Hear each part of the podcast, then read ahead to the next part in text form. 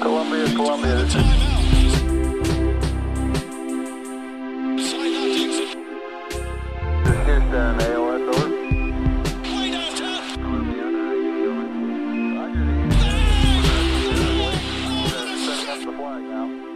Now, you- We, okay, so we were trying to do season in review. We ended up having the whole Donovan Mitchell debate in the middle of it. So I'm going to quickly pivot to I don't even want to do Tom Thibs grade because I already know what Tom Thibodeau's grade is. Okay. I don't even need to waste my time on What'd Tom you give him? I'm, I'm curious because I have a I have a decently low grade, but I gave him a bump after reading the athletic article. I didn't read the athletic article. So I know Shaun. Gave, I know Shaun gave him an F. I don't have to ask. I'm going to ask Shaun anyway. I'm going to. I'm going to ask Shaun anyway. But I already know Shaun gave him an F. Okay. I, at the risk of um, getting slandered and possibly beheaded, uh, I think is C minus too high a grade. That's exactly I what I gave so. him. That's This- literally what I gave him. Okay, because I had D plus, but I I couldn't in good faith give him a D plus while docking him for not playing the youth when as much as it wasn't the way that I wanted and it could have been more, to be clear, going back to the 80 80,000th time I've said on this on this podcast that Immanuel Quickley should be starting and playing big minutes and Obi whatever with the 4 and the 5 with Randle. I still think there was enough of Quickley playing, playing a big enough role, playing well, you know, defensively, whatever else. I think, although he had to be fucking like, I, I wouldn't say bullied, but the only the only way he played Grimes was basically, you know, in dire straits. He was in a straight jacket, and and he he had to play him finally. And then once he started playing, he did remain in the lineup. In fairness, in the rotation. In fairness, he did have a pretty much a 20 minute, sometimes 25 minute a night role carved out. I mean, I wouldn't say 20, 25.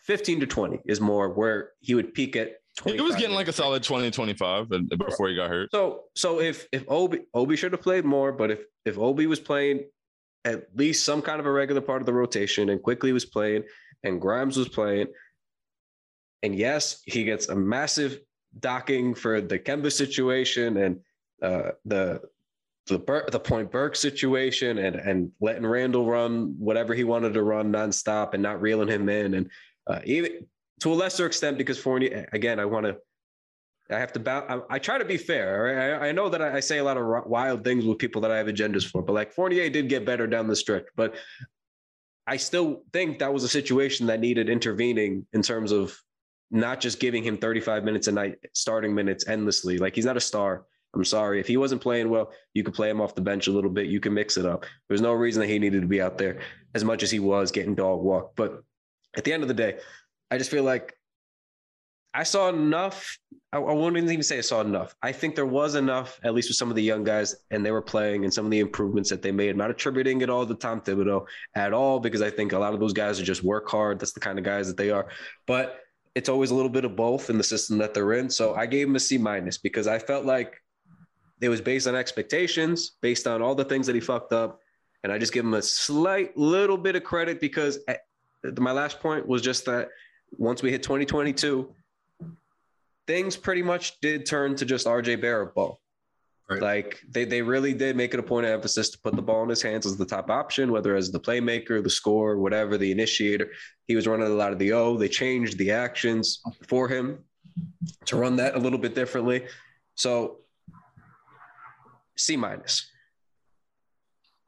Uh, he got a F for me, and only because I couldn't give him a lower grade. Um, I just don't think there's any world where you can get above, you can get a passing grade when you start Alec Burks at point guard all year. I I just don't see it. Um, it was really disgusting and despicable. There was no reason to do so. All the data said not to. The eye test said not to. Um, and then to double down, like the fact that it was bad to do it all year, and then in March for him to play more minutes than MVP candidates is nuts. Like some of the things that Tom Thibodeau did this year, when you isolate them, they're nuts, but when you put them all together, it's just like wow. Um, Back to a deep. And then- I forgot about the March stat.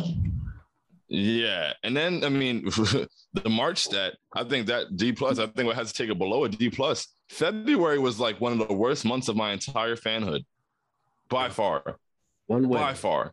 That was rough. We won one game and we had like six 20 point leads.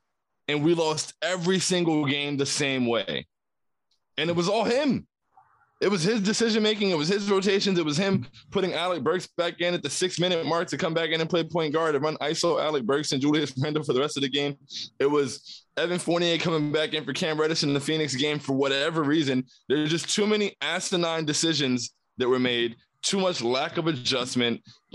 I, I that guy can't get a passing grade at all. This this we should not have been the 12th seed. You know, I watched I watched the playoffs. I watched the playing, and it just pisses me off because it's like at this point in the NBA, not playing postseason basketball is embarrassing. 10 teams from each conference make it to the postseason. The play in is the postseason at the end of the day. The fact that you couldn't even make it to the play in and the amount of game, uh, at, I can run five games off the top of my head that Tom Thibodeau lost this year. And that would only be half at most. He lost. You can't lose 10 games by yourself as an NBA coach and get a passing grade. I'm sorry. He's disgusting. Well, that's why I split my for my C minus grade. I gave him a flat F for coaching. But to his defense, development, I think he did a really good job. I recommend you guys, if you haven't checked it out, the athletic article. So basically, long story short, they have two practices. The first session is purely young guys playing together. That's why they've played so well together when in the spare moments he actually put them on the floor. That's the disconnect with Thibodeau.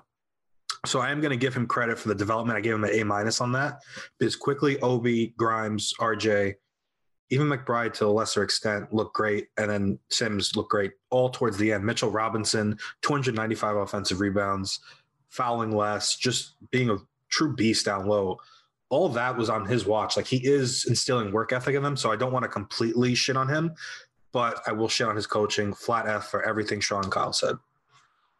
No, to Shaun's point though, I can't believe you really watched. I got I got so tired. This is probably the most like done I've been with the Knicks season since. I mean, honestly, bro, 2019 wasn't even as as bad if I'm keeping it a buck because at least then like was that before RJ? What? Well, no, it was RJ's first season, but like we knew, oh. like Fizdale was ass, right? He got fired, and then Mike Miller had them playing better basketball. So I was invested the second half of the season. I was invested. RJ was playing better. Randle played much better under Mike Miller. So that season, I was invested, right? But the way that this season ended, pretty much because February was so disgraceful because they had just turned the ball over to RJ to be the top option. And I'm not going to say they were like world beaters in January, but they were still in it for sure. For sure, right? Like there weren't that many games. We were we were ahead of Boston in January. Right. Boston hadn't begun the turnaround yet. Right. So in the same span that Boston went from being like a funny disappointment to being like the powerhouse on fire darlings of the NBA, we went from, I mean, I'm not saying we could have the same turnaround, but like hmm.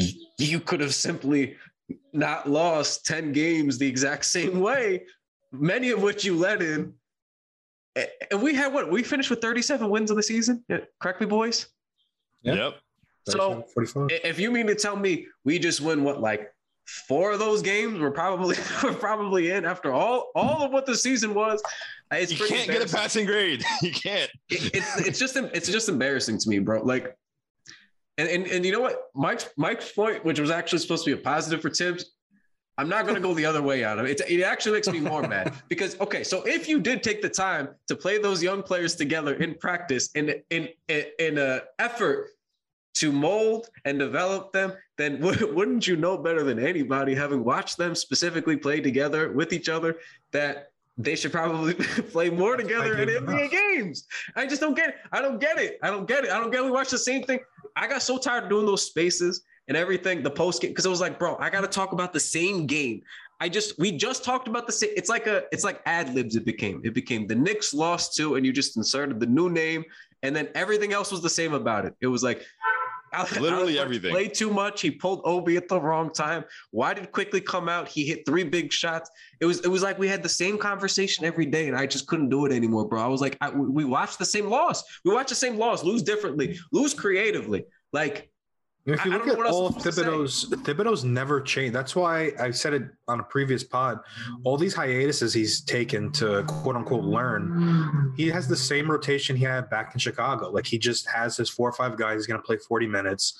He has, he's always going to play a small guard. He's always going to play a true center. Like he's just never going to be flexible. Like this team could go really far playing small and they rarely did it. Like Randle and Obi were great the first half, first game of the season, second half. That was the reason they blew out the Celtics in the second half. Really went back to it. Like that's he's just never. I don't think he's ever. Gonna, they're gonna, they're never going to take a major leap with him. He is the perfect foundational guy for Yankees fans. He's, He's, like definitely not a playoff coach. No, Like, no, no. You watch I the think- playoffs and you see guys adjusting and doing things on the fly. He's not he's not that guy. That's what I'm saying. He's not dynamic. Like he's just he is a good coach. Like he is a good like foundational guy to like instill work ethic and kind of set up like how you should play in this league. But he's not the guy that I believe is going to take them. Like whenever RJ is ready to win playoff series, I don't think it's going to be with Tom Thibodeau. I think it would be in part because of the work ethic he instilled in him. If, as corny as that sounds. And and and like Kyle said, like that that athletic thing. I mean, that's a cool article. That's really nice that they're running practices together, but that does not help his case, in my opinion. That is even worse. And that's not only did he not adjust, we would see the thing that works and then stop seeing it. Like there was a three game stretch. We blew out the Clippers when they were on a five game win streak. We in, in LA. Then we went to Sacramento and beat the shit out of them. And then we went to Dallas and they were on a five game win streak and we beat the shit out of them by 30 points.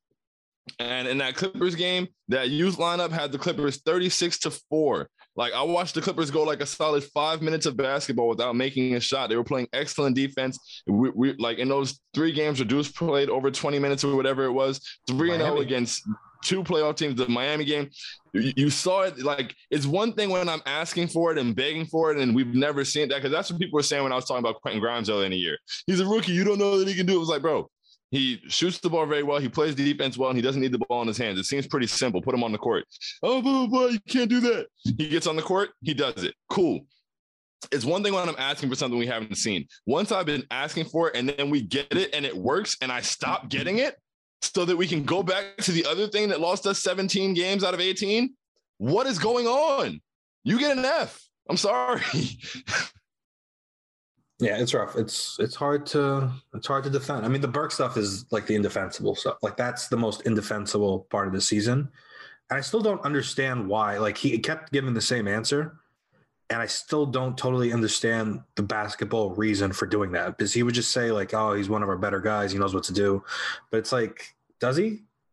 Because the last five minutes of most games, like you guys said, were when we fell apart, and that's whenever he took out either what was Quickley, wherever it was hot, and put Burks back in. So that, and then the thing with Kemba having to be either a starter or nothing was kind of stupid to me. I don't know if that was a front office thing that he took heat for, but that never made sense to me. I think Kemba overall, I'll- just go his grade. I gave him a D minus just because he had the, that string of 40 point games, but he wasn't used like he, they didn't explore with him at all. Like, why not try him out as a spark plug? Why does it have to be black and white starter or nothing? Lack of Shit like that annoyed me. was astounding on this Yeah. team, eh, and not just like adjustments, like imagination. Like I don't know. Sometimes I feel like I say stuff about basketball on this podcast, and not everybody like feels the same about basketball, like the sport that is basketball to me. But I know like you two do, which is why I love talking about it.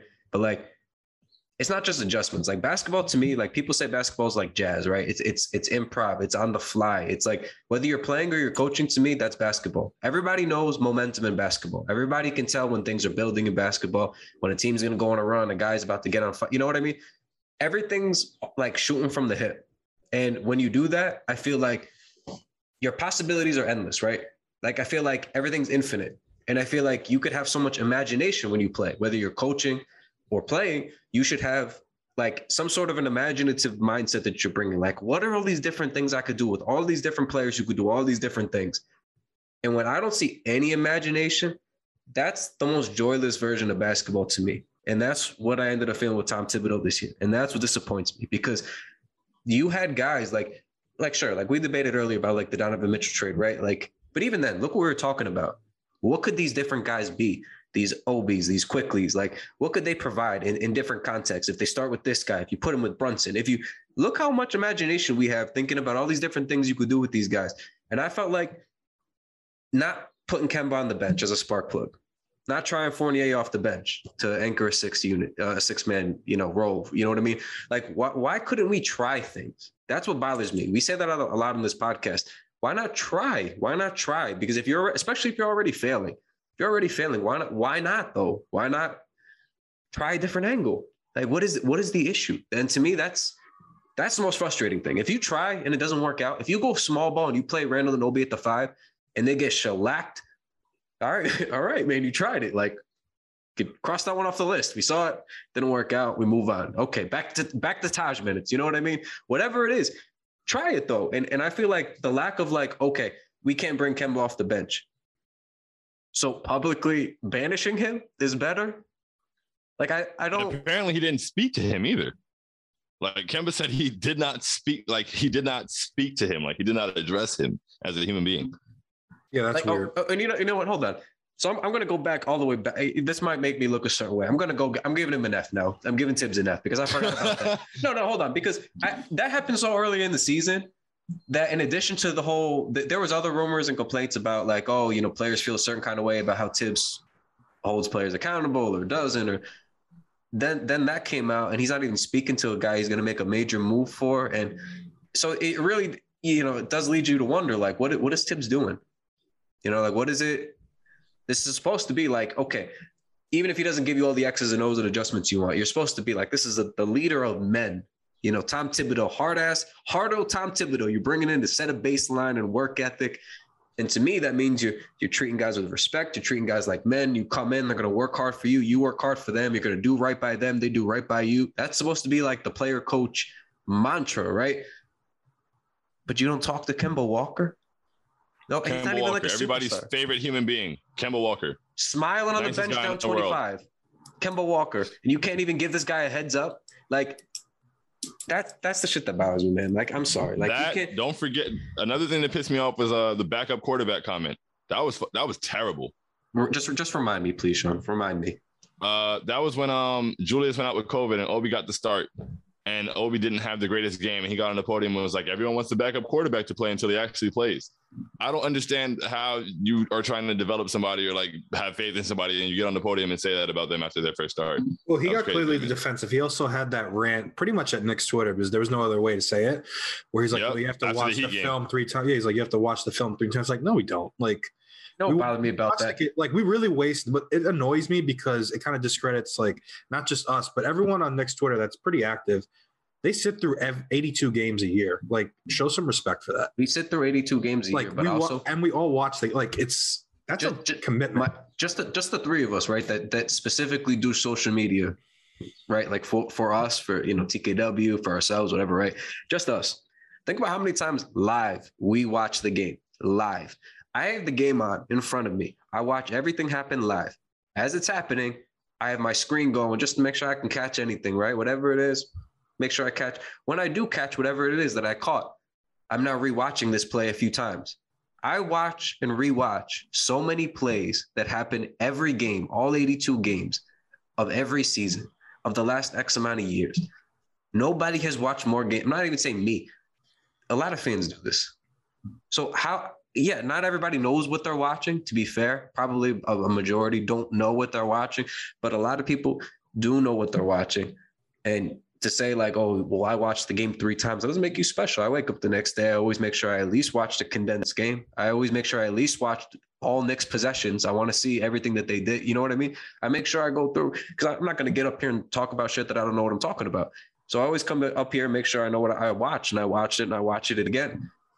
So to hear those comments is frustrated. You know, it's like, all right, It's okay, maybe maybe we don't know as much as an NBA coach. We don't know nothing, bro. Like, like we're not And just we're not just at the, yeah we're not just the every Exactly. fan. And then like, so that was frustrating. But then also yeah, like the timing of it too. Like so so Obi finally. First of all, I did share a little bit of those concerns about the, the whole backup court, you know, quarterback thing. I'm not going to sit here and like only slander. Yeah, of course, it is fair to a degree, but it's not fair in the degree like like of, of course, yeah, the fi- the first time he finally plays, like you can't expect. This is not like microwave. You can't just expect 25 and 10 st- start starting right off the rip. Like we've always seen, first games don't go that way for for most players in, in big opportunities and big spots and in a massively changing context. Like I I just I give him an F. I, Shaun Shaun won me back over on the pot. I came in, I was like, I was like, I'm, I'm giving him a D plus because I know Shaun's gonna give him an F, and I didn't quite hate him as much as Sean, so a D D plus is probably fair. And then I started thinking about so, some of the young guy improvements, and I was like, all right, maybe I can give him like a C minus at, at best, at best a C minus.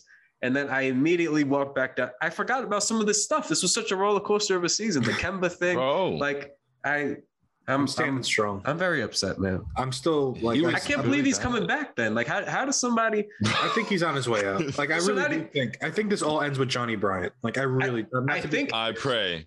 I think I he think gets it does. canned, but I just can't believe, like, I, I st- like the Kemba point to me is like I don't know how players get over that. Like, if you were on the team and you saw him like blatantly ignore starting point guard Kemba Walker, even if he's playing like ass, and not even tell him that he wasn't going to start, that to me is like, how do you come back in and like as a professional be like, All right, I'm ready to go to war for this guy?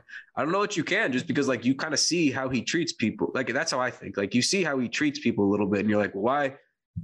I think. When's he gonna, feel when's he like gonna do that to me? Well, well what if I'm That's the come first time I heard him doing that though, because everyone else that talks about him says they love him. I mean, obviously he's. I hope it. I hope it was like some big miscommunication or like some so, somebody fucked up the story somewhere along the way. But like the way the season's gone, I don't know, bro. I'm Yeah, No, 'cause Kemba it's not like it. I'm speculating. Kemba said that himself. Yeah, uh, yeah, I'm, I Yeah, don't think he's that lying. was straight from I don't- Kemba's That's like a weird thing to lie about. I don't think Kemba's a lie. Mhm. like he doesn't come across as somebody that would just lie about that. let's let's let's keep moving on to to the play. Let's rip through some of these player grades here because this Thibs thing made me upset. Okay, so Kemba, I know Mike gave him a D plus. I sort of, I, minus. mean, I, I give him an F for an incomplete. It's not even entirely his whole fault. I just feel like he's he's washed. He shouldn't have played as much as he should have. He shouldn't have been left out there as much as he should have. When he did come back for that that fun little stretch, it wasn't enough to really change anything for me. It was just fun in that brief moment, and then I think we all kind of knew it wasn't going to last because again, he was overextended. So I think that the proper thing would have just been to switch him to a bench role and, and roll from there, but they didn't even try that. So we'll never know. So I don't want to like put the full blame on Kemba, but yeah, he stunk it up to start the year when he had an opportunity to simply not do that. He did have ample opportunity to to you know play better if he was capable, and didn't really do that till he got the second opportunity. But I, I give him it, it's sort of like a quasi grade, but I almost just want to give him an incomplete because I I don't like grading guys negatively when like the jig is up and we can all this is like similar to my Alec Burke grade we'll get to, but it's like I can only dock you so many points, bro. I know you're out there trying. All right. I know Kemba's knees are held together by like scotch tape, you know, like there's nothing holding him together anymore. He's a, we know he shouldn't be starting. Okay. We, we got excited. We thought low risk, high reward. Okay. We'll see what happens. But like it was clear he shouldn't have been out there. And then he stayed out there. And then I felt bad for him. So I give him like an F. It's not really like his own entirely fault, but it was like 25 really bad games, mostly bad games, a fun like five or six game stretch, and then all the other shit that happened. Uh, yeah, for me, I mean, I got kind of the same grade as you. Like, I don't think there was anything significant enough to give him like any actual grade. Like, nothing above a C. Nothing. He doesn't deserve a C. Um, so I'd probably give him an incomplete. I mean, yeah, it's not. It just wasn't. It wasn't it. It wasn't it. And that's that's it. That's it there. Oh, let, us quick pivot then. The, the guy I want to get a good grade on because I'm interested to see where we fall on. Evan Fournier. I want to I want to get on this one, uh, not even for the slander purposes, but just because of the roller coaster that he is. I'm curious to see where after the full season we all landed on. I'm not going to start with myself because I'm a coward. I'm going to loft this one up to Shaun. Uh, if you have a Fournier grade uh, that I could hide behind and cower behind when I give mine later. Okay. Um. Ah, you know, in terms of what you said of being like nuanced with guys, I was gonna give him a D plus, but I I might give him a C minus, only because like he can't get anything higher than a C minus because he's absolutely terrible defensively and disgusting. Um, but at the end of the day, when Evan Fournier was signed here, his job was to shoot, and he broke the he broke the three point record. So he shot the ball. He didn't do so very consistently at all in the beginning of the year. He was actually very, very awful, but he was much better down in the stretch in the second half of the year to the point where kind of all of us, especially Kyle and myself, stopped like killing him. And we were like his two main killers. So like, you know, he he did all right. So I I'd give him a C minus. I still want him off the team, but C minus. Salute to you for breaking the record. Hopefully Quentin Grimes carries up and break soon. Exactly. I'm gonna go B minus. It's a little high, but I do think the three point record and he really turned it around after he had I forgot what performance it was. We made a graphic from it because it was so bad. It was literally straight donuts, a quadruple donut. And af- after that, he kind of showed up and he figured out his role eventually. That does not. I'm not trying to say I want him on the team still. I think the only way I would want him back is if we do a Rockets type model around RJ and he could be the sniper. But I think he did his job in the end of the day. Terrible defender, should not start on this team. But if you're talking about straight performance, he was not one of the worst players on the team by any stretch. I actually, okay, so this is gonna. I'm prepared to shock the world with this one. Okay, uh, I don't think anybody was expecting this from me. I have a higher grade than Shaun. It's lower than Mike's. I have a. s- I don't- It's it's almost a C plus. I, I give him like a like a seven because it, it isn't the context that I, I knew he sucked. I knew it. I, I we all knew this. I don't need to go back into it, right? I knew he sucked, but at the end of the day, despite us knowing that, I had to admit that if he did his job on offense, which is what we signed him to do, that I would be fair. And I feel like if you broke the record for the threes, and in fairness, bullying works. I'm not going to say it's solely our, our our doing because people largely Knicks fans turned on him leading up to that. But when we made the graphic and we're like, hey, bro, you got you got to do better than this. This is just not okay. You can't you can't keep getting away with this. You can't keep putting up zeros, brother. You're here for offense. Score the points. Don't play defense, and we'll be we'll accept it. We won't like it, but we'll accept it. And I feel like more or less that's what happened. I feel like he started scoring the ball better. He was hitting his shots. He had stretches that lasted a little bit longer. Now a lot of it was too little, too late. You could argue it was empty stats, you know, empty calories, whatever you want to argue. I think that's very fair because I think that's the player that he is. However, the ball was going in the hoop. We paid him to put the ball in the hoop. He broke the record. A lot of these three point records aren't all that impressive. I don't want to sound like a hater because teams just weren't shooting the three and there were capable shooters before. However, a franchise record is a franchise record. He now owns it. Good for him. You know what? Good for him because he was shooting like shit and playing bad defense. So at least he figured out how to shoot better, crept back closer to 40%, didn't get there. I think he finished 38% of the season. Sufficient, you know, sufficient. 30, so about 39%, let's be fair. So I don't want him on the team, to be clear. I think I saw a lot of that conversation about, oh, everybody was talking shit. You know, this is a, still a good deal. You know, now we can have him the next couple. I'm not We know who interested. the yeah, those are the people. I'm not interested. Okay. Yeah. I, I'm not interested. Okay. If you feel that way, I hate you. It's not like I hate you the same degree that I did before the season started. I can at least understand some of the credits now because he did his job. All right. He came in, he hit some threes, he set a franchise record. I, I could only argue so loudly. You know what I mean? So to me, I get C, C plus, depending on the day, probably a C, but I gave him C plus just because of the record. I felt like I, for all the loud slandering I did, for all for all the victory lapping I did when he didn't play well, you know, wasn't even trying on fast breaks, whatever, throw throwing the ball into RJ Barrett's back, for all the loud things that I did, I just felt like C plus was probably fair. It might be too high, but I think C plus is fair. But um, I don't know. Just just move him now, okay? We did it.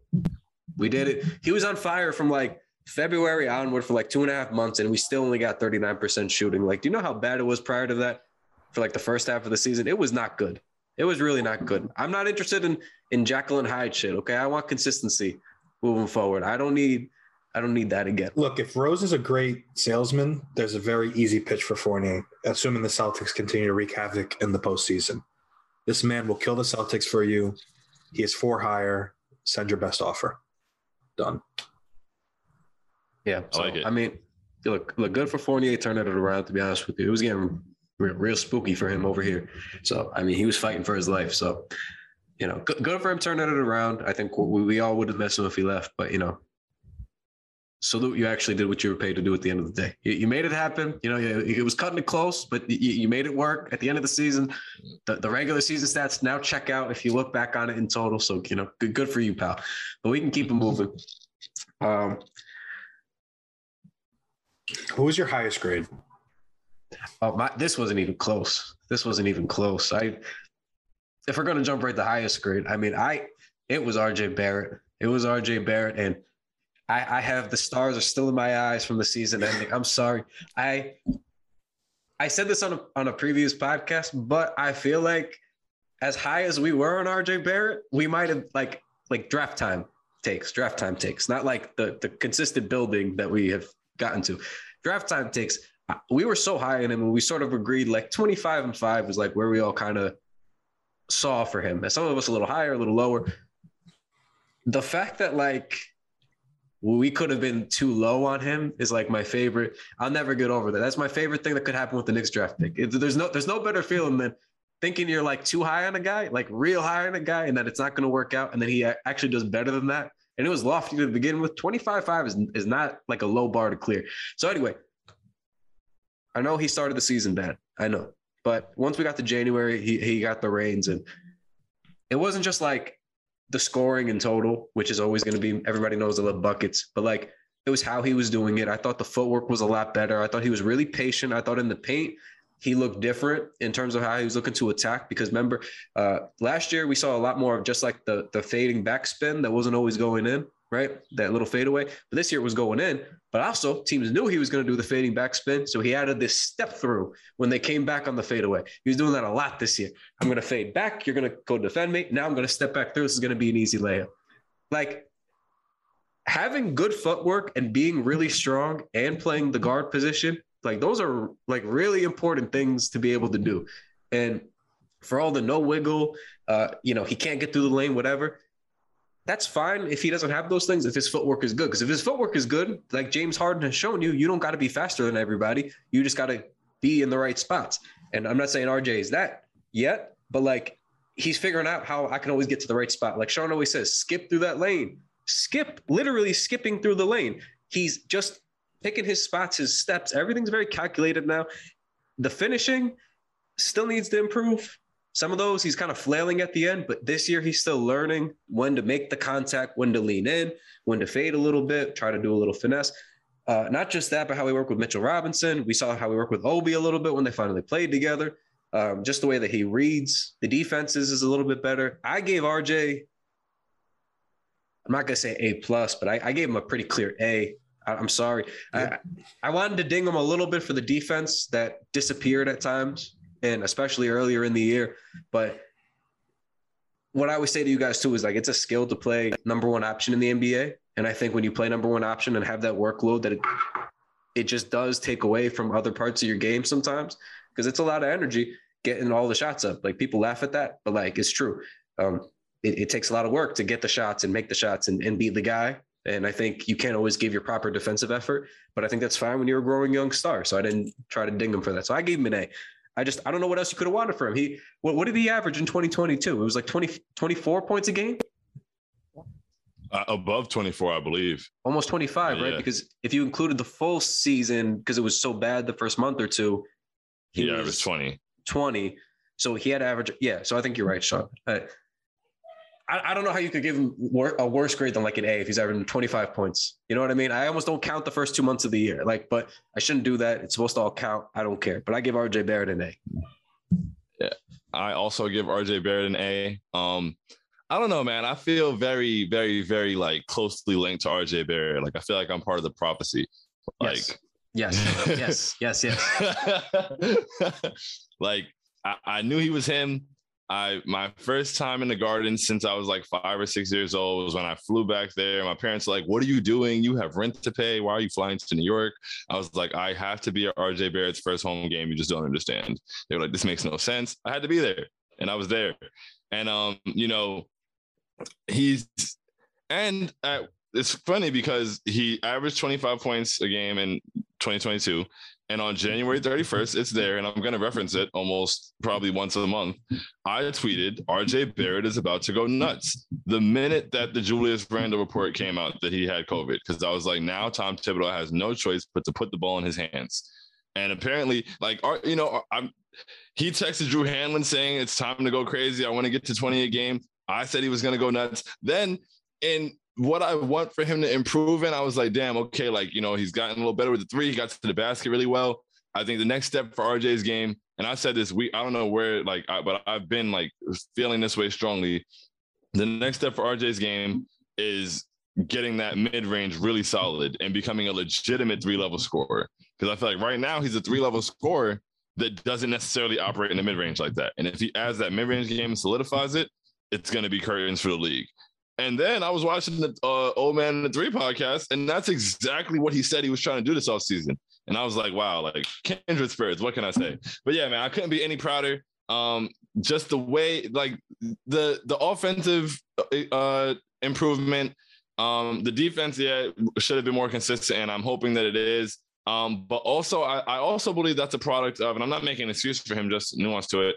I think that when you're on the floor with shitty defenders, it just takes away from, you know, like when Evan Fournier is getting beat off the first dribble and Julius isn't switching. That that's part of why I don't want Donovan. Like, or, or my the thing toward it is just like one person not playing defense can make a whole defense bad. And so I believe that there was some of that this year, which is why I want to have good defenders on the court with RJ at all times. Um, but that and also just the leadership, man. Like he really he really took on the leadership role. He really, you know, the fans respond to him. He's handled New York well since he got here, and he just seems really, really, you know, like made different. Like like he said himself.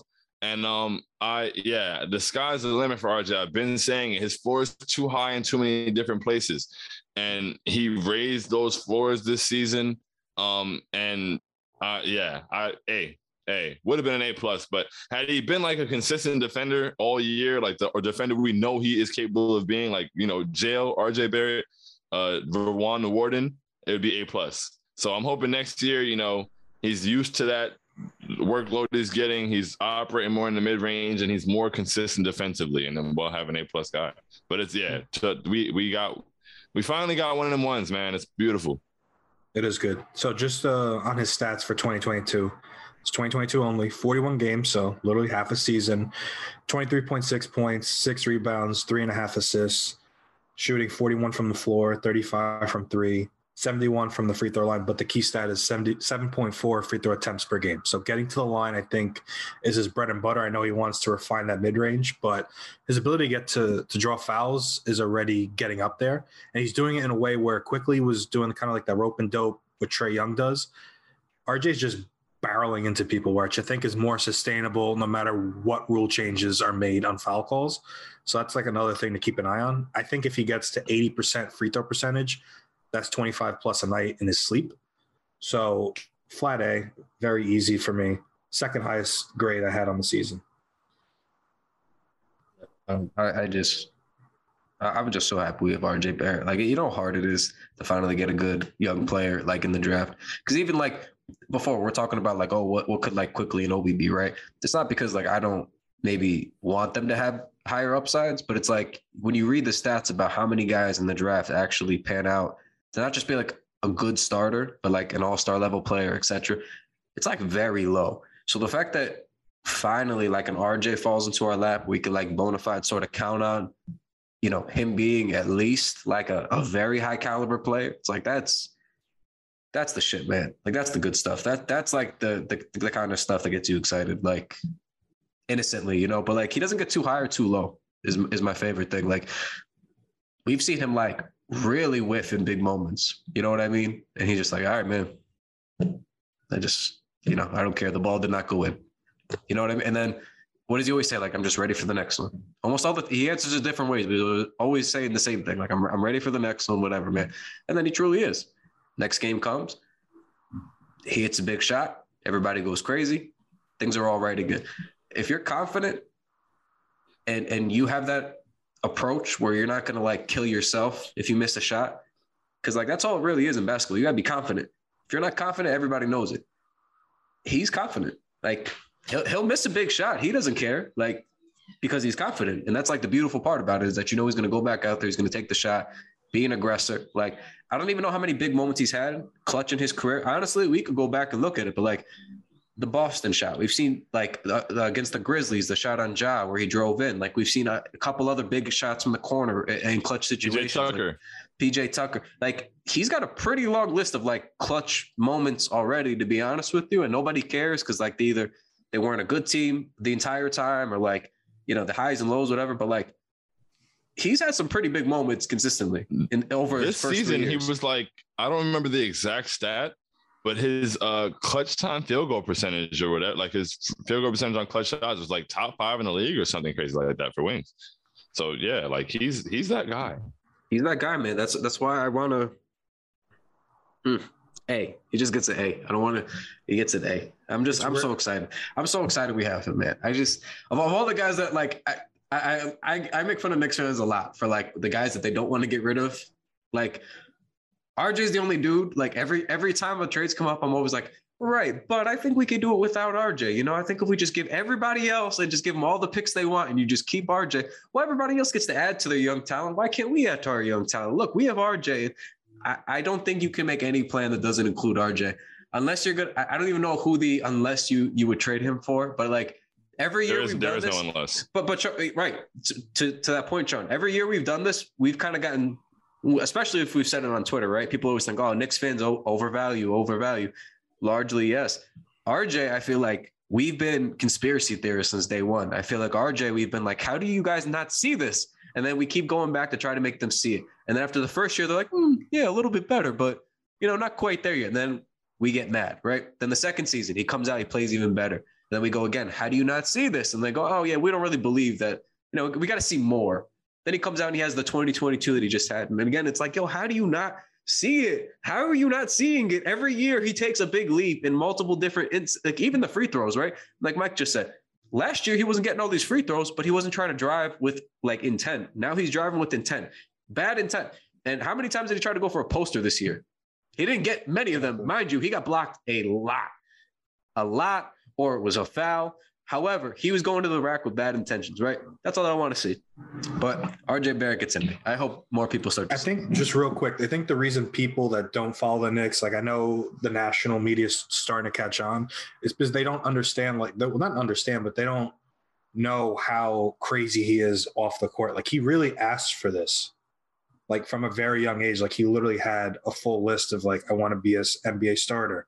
What do I have to do to get there? I want to be a Hall of Famer. What I have to do to get there? So, like, he has been training for this. He has every asset Canadian basketball can throw at him with him. He has literally everything. He has he's resilient. He's 22 years old. Like he literally has quite everything you need out off the court to succeed on the court. So I think people are just starting to realize that now. And next year, I think is the ultimate test. Because I know some people are a little skittish still on giving him the max extension. I'm not one of them, but I do hear them out where next year is a big year for him. So I think to bring this full circle, I think that's why you build around him this year if you don't want to make the big swing. He's made different. I mean, I, I would give him his max to be clear. Like I just I I know that was some why I don't I don't know why that was like a a raging like Knick Civil War.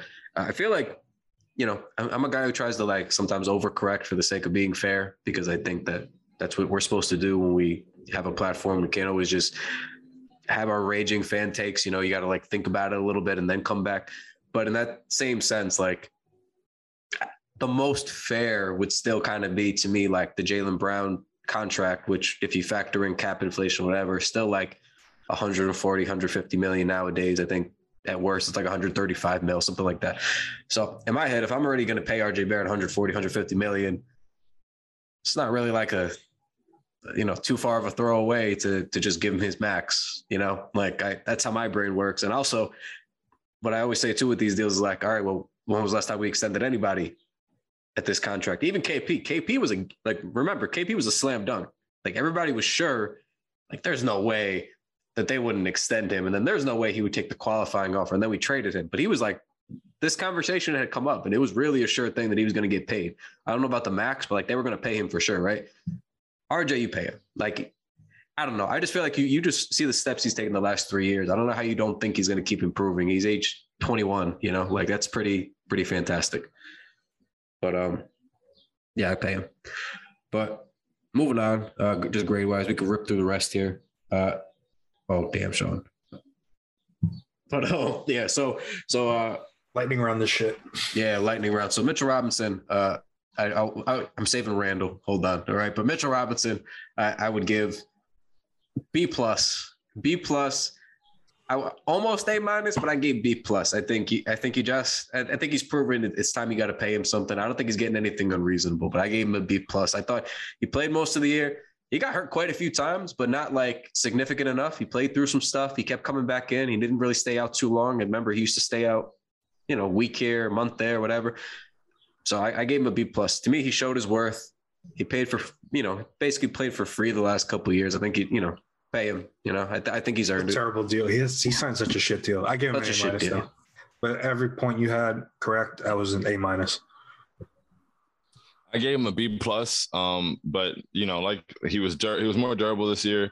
Um, I think I just want actually I think I give him an A minus now I think about it because I think I want to see more from him offensively, um, or more involvement from him offensively, sort of. And uh just the only thing that gave me like what made me do a B plus instead of an A minus is he was talking about how he wanted more of a role and then he would get switches sometimes and they would dump it down and he would like not catch the ball or something and they'd be like all right bro if you want the ball you got to catch it when it's thrown to you so you know but he definitely deserves the money pay that man and you know hopefully we get to see more from him offensively and more involvement Yeah. So I mean, aside from that, like like Randle, for example, I, I know Randle's not getting a good grade. I, I'm not coming in here to even like pretend. Okay, I, I think there, there's points to be made for him still producing to some degree in a career worst season, but. It, beca- it began to become too much like if, if you actually if you listen to the podcast if you listen to the podcast of ours from like October and then December and then February and then like where we are now and just listen to the way that like I and and we really, but me especially talk about Julius, it's not great. So the fact that we have to, you know, you have to factor that in is like it is what it is. Like it became too much to okay. So even like I wrote off a bunch of those little like fans filming him because some of them, some of them like they focus on Julius. But then, like Kemba and Fournier also aren't in the huddle, so then it makes you go, okay, maybe the huddle isn't really the huddle. This is just like a breakout. I don't know. So some of it was a little bit of noise, but then like the walking off the court after a win, like I, I didn't want to make too much of it. But when you package it with the rest of all the other actual incidents, the laptop flipping and like just. I, I don't know. I don't know what what happened this year.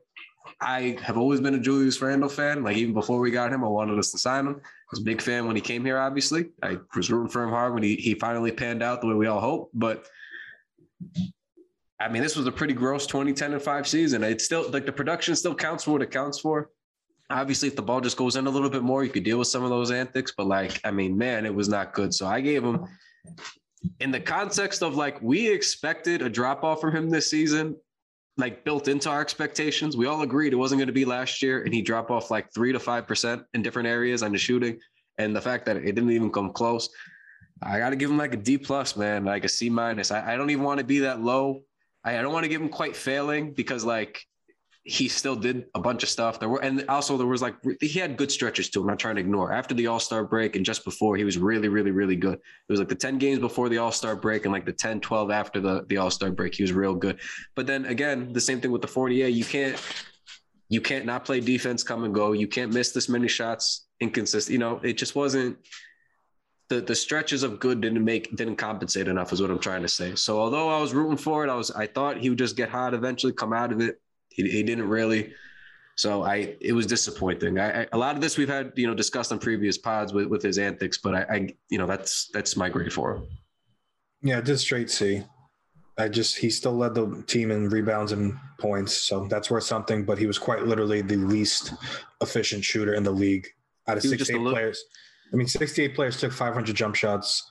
He was dead last in If, efficiency. if he if he was even like ten percent better, they win probably four more games and they probably make the playoffs. Like that's that's why I docked him as hard as they did at the end because it was like you could have actually had a career worst shooting season, or you could have had a really bad shooting season. You could have even acted like this, and we still could have made the playoffs if you just like were less significantly bad this year at what we didn't think you could possibly have been.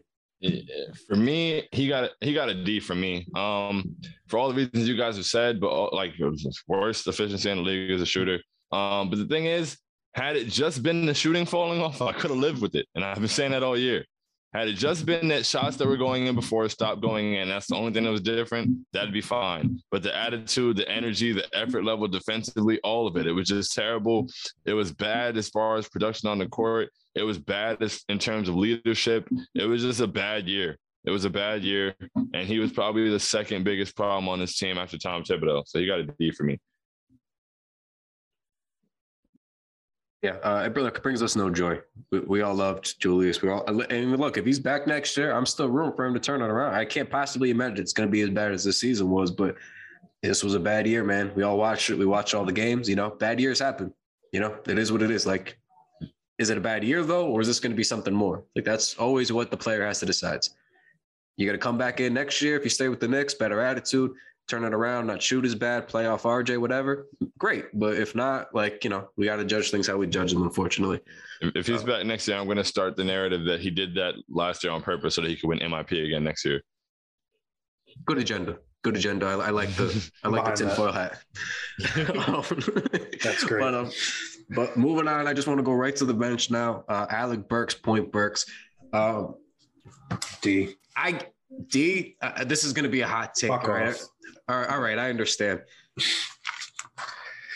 C plus B minus. I'm going to say it. C plus. What B the minus. hell? It's not his fault. B minus? Sir. B sir. minus. Okay, okay, Sir, okay, okay. sir. I came in. Okay, I came in too hot. I came in too hot. All right. My Now- laptop's now, sparking. Now, now I know where the line is. Okay, now I know where the line is. B, minus was the line.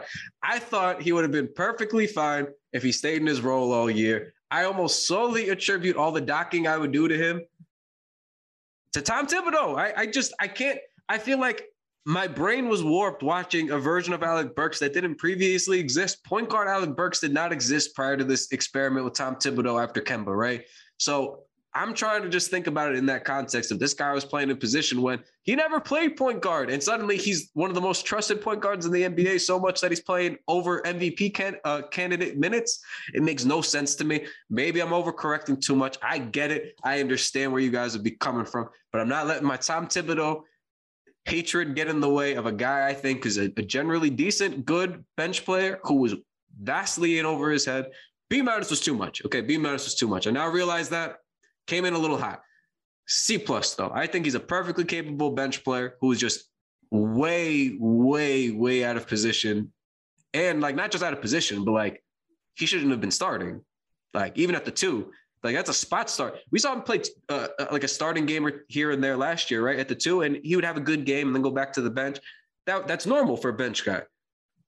But like extended starting role and at a position that he doesn't normally start at, I, I couldn't possibly fault him. Maybe I'm overcorrecting too much, but I gave him a C plus. I just thought, good job. You were a bench guy in the NBA. You shouldn't even be a starter, let alone a starting point guard. And you're out there trying your best. I, I almost didn't even dock him for that. I'm, I might be wrong, but that's where my head was at. I, I gave him a C for that same reason. I'm not going to give him a failing grade because it's not his fault. He didn't fail. Tom Thibodeau failed him, but he also wasn't good. So like I can't give him anything close to a B. Like B minus was insane. Um, so I'm going to give him a C because he's a cool guy. I gave him too many cool guy points. I'm sorry. I, Yeah, I, no. I like I like Alec Burks. He seems like a real swell guy. He just had a baby this year. I'm not trying to bring some Oh, no. negativity. As a to- person, he's an A plus. Person, A plus. I, I okay. B plus was too high, so we got a we got a C plus. We got a C. Mike, where'd you, where you at? Flat D. At the end of the day, they played at a snail's pace. He didn't do anything at the point guard position that warranted him starting at any point in the season. This is a pure grade on his play. D. Mike's answer is the right answer. I mean, yeah, I mean it is it is pretty fair. I'm just I needed a scapegoat. uh, we'll, we'll, we'll keep it moving. Um, uh, Grimes, I, I had next. I, I gave Grimes like a, I gave him like a B minus, a B. I thought he came in and impacted winning. I thought, you know, especially at the time when he was playing more, uh, Fournier was struggling. So I just thought that it made a lot of sense that he got a good grade because all he did was come in and do mostly a pretty good job. He had some big games. He, he hit his threes. He defended well, and yeah, I, I just I can't dock him too much for that. Yeah, I, I did B, flat B for Grimes for every point you said. I think next year, I think next year is when I'm actually going to start grading him on a real scale.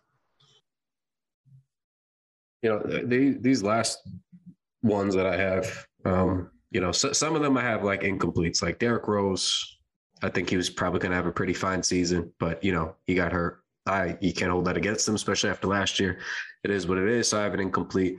Nerlens noel like i have an incomplete just because F. he, i understand the f but i mean he he didn't play enough this season for me to give him a real grade 20 he was always he was always coming back from an injury and then he always had a new injury and mm, when he he, played, he was, he was. I'm sorry, he was putting up Jason Collins numbers. He was not good. Like, like, I'm not going to mince words. He wasn't good. He was but- awful. like he awful. can't. ca- He still can't catch. Like his inability to catch a basketball is one is something that needs to be studied. Like he really just can't catch a basketball. It's like he's got like plastic hands like this. It's like Stephen Hill for my Jets fans, which I know you guys are. It's Yes. Stephen Hill. It's just like this is Oh, all his hands could do. His fingers don't move, you know. Like it's, And it's just wild to me that he was once like a top prospect. Like, yeah. you know, he was like a he was like the number one player in the country or something crazy like that, like close to it. Yeah, Yeah, I don't know. Fall from grace. But I mean, like I said, I wish him the best, but F. Yeah, seems like a cool guy, but yeah, don't want him playing basketball on the court. I understand the Fs. I just gave him incomplete just for how injured he was, but understandable. Uh, you know, keeping going here, I, I gave Deuce an incomplete also. I just didn't see enough minutes. It wasn't even his fault. I some games he, he kind of just didn't show up at all. But again, when you don't play that many minutes, it's hard for me to make sense of like the flashes, the non-flashes. I just needed to see more. So I mean, maybe we'll see more next year. I had an incomplete for him.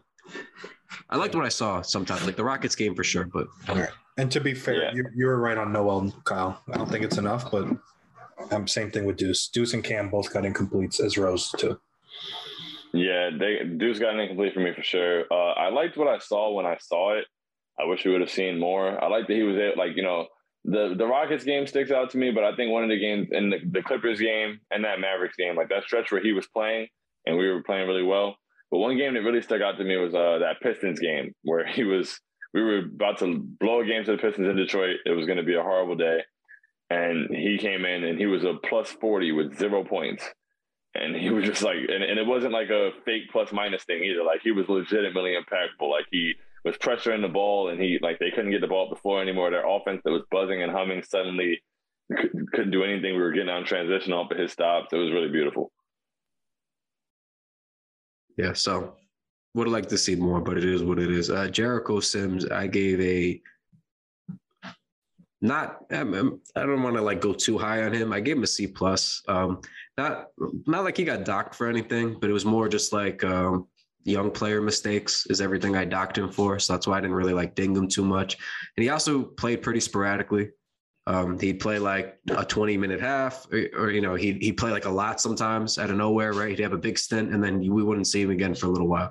So when I did see him and he, when he was playing, he looked real good. There was also times when he would just space out. There was a lot of games he didn't know where he was supposed to be, but in the games he did know where he was supposed to be, he really stood out and looked pretty dominant and excellent. So I gave him about a C plus. I thought he was right in the middle um, in terms of where a young player should be in his context. I just want to see a little bit more from him, but I liked what I did see in, in those flashes in those instances.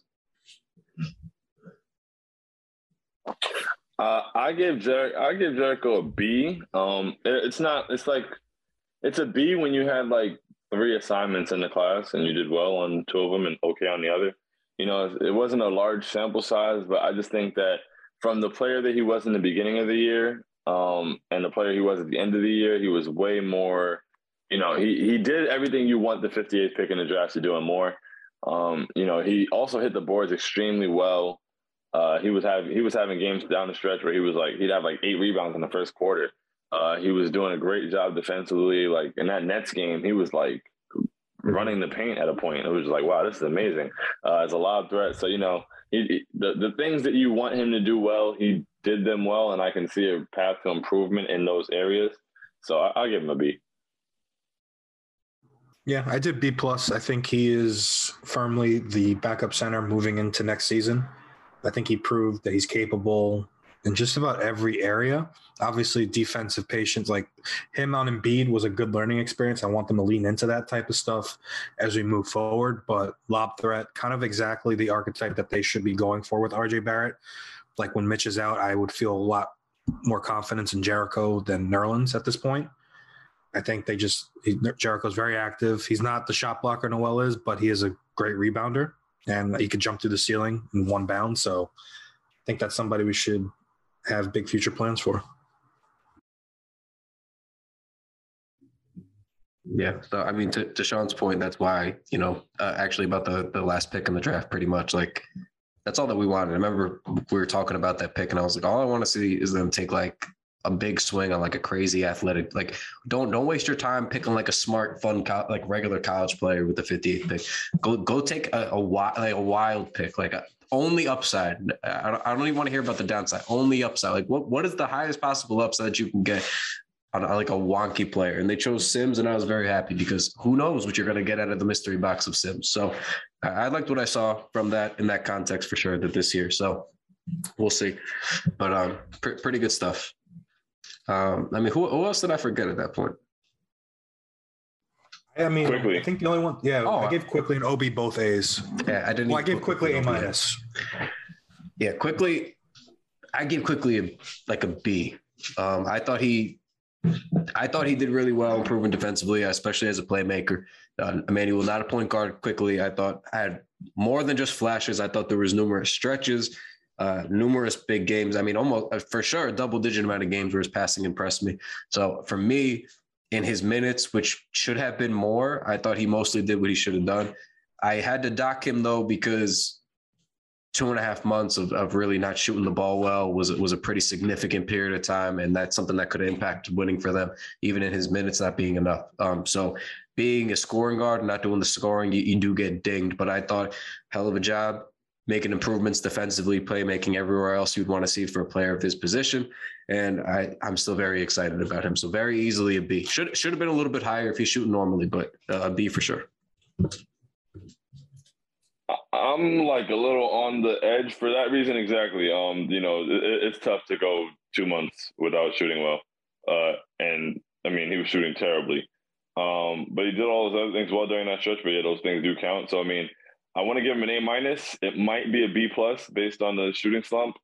It's, it's tough. I think the fact that he still bounced back from the shooting slump. You know, I gave RJ an A, and RJ shot pretty poorly for a little bit too. So yeah, it's tough, but I, I- I think I maybe give him an A minus, Eh, p- possibly a B plus. But I really, really like Immanuel Quickley, so bias moves to an A minus. I think he was our best point guard this year when it's all Easily. said and done. Like, Yeah. like no doubt. That's why I gave him the A minus. And the early struggles should also be the caveat should be him. And this wasn't just exclusive to Quickley; it was Obi as well. They made one mistake; they were out pretty quickly. Like he Quickley did have rough stretches, but he also got pulled very quickly. No pun intended. To kind of right those wrongs. Yeah. Um, no, I mean, I, honestly, I think an A is pretty fair with how his turnaround went, but I just felt it's almost like how you just view like whatever the project is with Quickley. Like if you value like his development more based on you know some expected growing pains, I can see why an A A minus works. You know what I mean? I just I I think I had higher expectations and and some of them not really for him, but like also for Thibs. I just kind of thought we'd see more like him with Randle and RJ and. I just thought that would have affected his play more positively. Like, not just saying he, he wasn't going to play with Obi at all, but I just thought he would have seen a little bit more time split, and I thought it would have helped him, you know. But because again, my my mindset is if he played with those two, he would have had a lot more like open spotting up threes versus like always having to do something on, on off the dribble, step back, you know, create his own shot.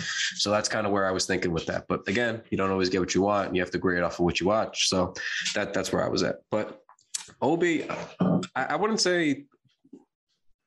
I don't know. Obi wasn't tough for me. I, I thought he got a, an A. I think you can only do what you you could do in your minutes. You know, like obviously they were limited more than we wanted, especially to start. But you can only play the ten minutes you get. You can only play the fifteen minutes you get. And if you're killing all the ten and fifteen minute spurts you get for the most part, then you get an A. That's that's how the system works. So I feel like he came in. He was always high energy, good attitude, uh, moving without the ball. I thought he played better defensively. Um, I thought the threes really weren't there till the end of the season, but at least they came, and it looked like he was shooting more confidently there. Um, and obviously, when he started playing with Quickley and RJ more, you were able to do a little bit more with him offensively, just you know, moving him around the court a little bit differently and seeing the angles you could attack from. So, I, I liked what I saw from Obi. Um, I I still have questions about how he's going to look in bigger minutes, like starting, but I don't. I have nothing to see off of how the season ended that would give me like more pause to those questions. You know, it's more I just want to see how he does and like not. I don't want to like I don't want to downplay too much because him and Quickley really played well at the end of the season, but like to some degree it is like silly season in the NBA with guys resting and teams tanking and whatever else. So I always try to take it with a grain of salt, but they look really well and like 40 points is 40 points. You know what I mean? Like you could do that anytime and that's impressive in the NBA. So just how high those peaks were at the end, you know, that makes me interested to see what they do. So Obi, Obi gets a pretty easy A for me. Yeah, Obi is also an easy A on my part. Like you said, you can only do what you can do at your minutes. Uh, he was really good in those stints, and beyond that, you know, toward the end of the season, he took advantage of his opportunity. When Julius was out, Obi thrived, and um, he thrived in a way that was really good and fit really well next to RJ. Low use, like low usage, things like that. Um, and he was high energy all year. Like even in the beginning of this, like Obi was very, very consistent. Only his minutes weren't. And on top of that, in that last Raptors game, when he had that fast break where he like took one dribble and like Euroed and went with the reverse dunk. I was just like, oh, that might make it an A plus. Honestly, that play alone, that was amazing. Um, so yeah, Obi definitely got an A for me. And he was he was very improved. He improved a lot defensively, and I feel like something like I don't think he got enough credit for that. Like there was a point when he was coming out of college and in his first year where I was like, damn, he's going to be stiff for the rest of his life. Like, he's never going to be able to move. And you know he's way he's way more fluid in his motion, like in one off season. So I mean, I'm looking forward to that. Like I, I did not think that he really looked like he would never have like fluid motions. So you know what? that's I bet I bet money what they did in the offseason. And I, I would like to have David Zenon on soon to, to talk about some of this stuff for sure. But I, I would willing to I'm willing to bet you what they worked on without having spoken to them is they used his length a lot more this year defensively. Like if you noticed, like about his stiff, he was still kind of stiff, but you know what? A lot of bigs play back, like they're like uh on their back foot, you know, like like a little flat footed. And if if they have to then scramble forward, it's hard for him or harder harder for them, right? That's usually what ends up happening. They play back because of the drive, they don't want to get beat. Then all of a sudden they allow 10 feet for a jumper and, and they get cooked, you know. But he did he was blocking jumpers this year, right? Like it was it wasn't like totally Mitchell Robinson esque, but like he was doing it enough that you you know it, it kept happening, right? So I bet I bet money like I, I don't know what they did, but it seemed like he's more on his toes and he plays back, but not too far back anymore because he's always like within an arm's reach of you. And last year he wasn't within an arm's reach. Last year he would just get blown by or whatever, right? They'd get the space. But but this year he seemed like intent on I'm not gonna get blown by and I'm gonna use my body properly. Because how else would he he get to those? He's not like he's not like a, a block hunter like Mitchell Robinson. So how else is he getting these blocks? I got to go back and watch all of them, but I, I remember that I, he was always very close, you know. So I don't know. He, he he got a lot better defensively this year. Yeah, that's what there's there really was no I was trying to look at reasons to knock him down. He never really had a prolonged stretch of like bad basketball. Like missed shots just happen. Yeah, star players show us. So that's that was my reason. Yeah, but uh, you know, I think that puts a bow in it there. So, you know, top to bottom, you know, we covered as much as we could. I know it's been a little while for you guys, you know, just trying to get back into the swing of things here, but trying to give you our season in review. You know, there was a, a lot from this season. It was quite the roller coaster. So top to bottom, wanted to give you some grades, kind of talk of the future there with Donovan Mitchell and those other things coming up. Uh, unfortunately, we're, we're going to cut out the Spike Lee conversation. I know everybody's been dying to have. I've been seeing that on Twitter all, uh, all over since last night. But we're going to skip the Spike Lee conversation because I'm sure in two months there'll be another Spike Lee conversation to have, and we'll just uh, you know talk to you guys in the next episode. But really, you know, appreciate you guys listening. If you made it all the way through, this one was a doozy, but had a lot to catch up on. And uh, we'll talk to you guys next week. We're gonna have, you know, the the pod will be back weekly. We'll be good to go Mondays again. But um, in addition, you know, we, hope to be doing our draft coverage now that the Knicks are in the in the lottery again. We didn't want to be here, but we are going to be here. So, you know, we'll have our draft coverage coming up. I know everybody. This is a very special time of year for Knicks fans. I know, you know, we usually do draft season. Everybody's pretty excited about it. We've had our draft articles coming out uh, already. So if you haven't watched, you know, check those out on the Knickswall.com. Make sure you do.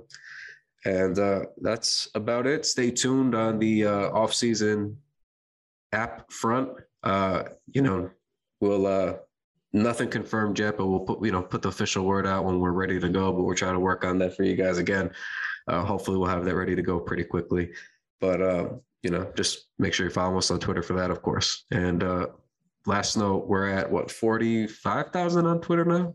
I checked. Right, we're just about there. 40, 44, 5. Yeah, so almost at 50K, guys. A pretty, you know, it was just a good season with you guys is the point. We, we grew pretty substantially again. And, uh, you know, we've been doing this since what, like 3,000, 5,000 followers. So, so to get to this point is, uh, you know, a lot of you guys listening, a lot of you guys watching. uh, following us. So you know, just always always good to have uh, the, the full season with you guys. You know, all the engagement. You know, is what makes it fun and. Hearing hearing from you guys in spaces, everything else is always a good time. So appreciate you guys for the season in general. I know it isn't uh, exactly what we wanted, but at the end of the day, you know, we're all we got here. So we'll uh, catch you next week and uh, take it easy. Adios.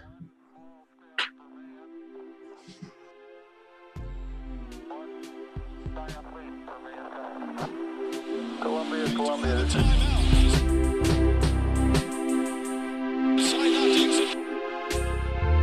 Captain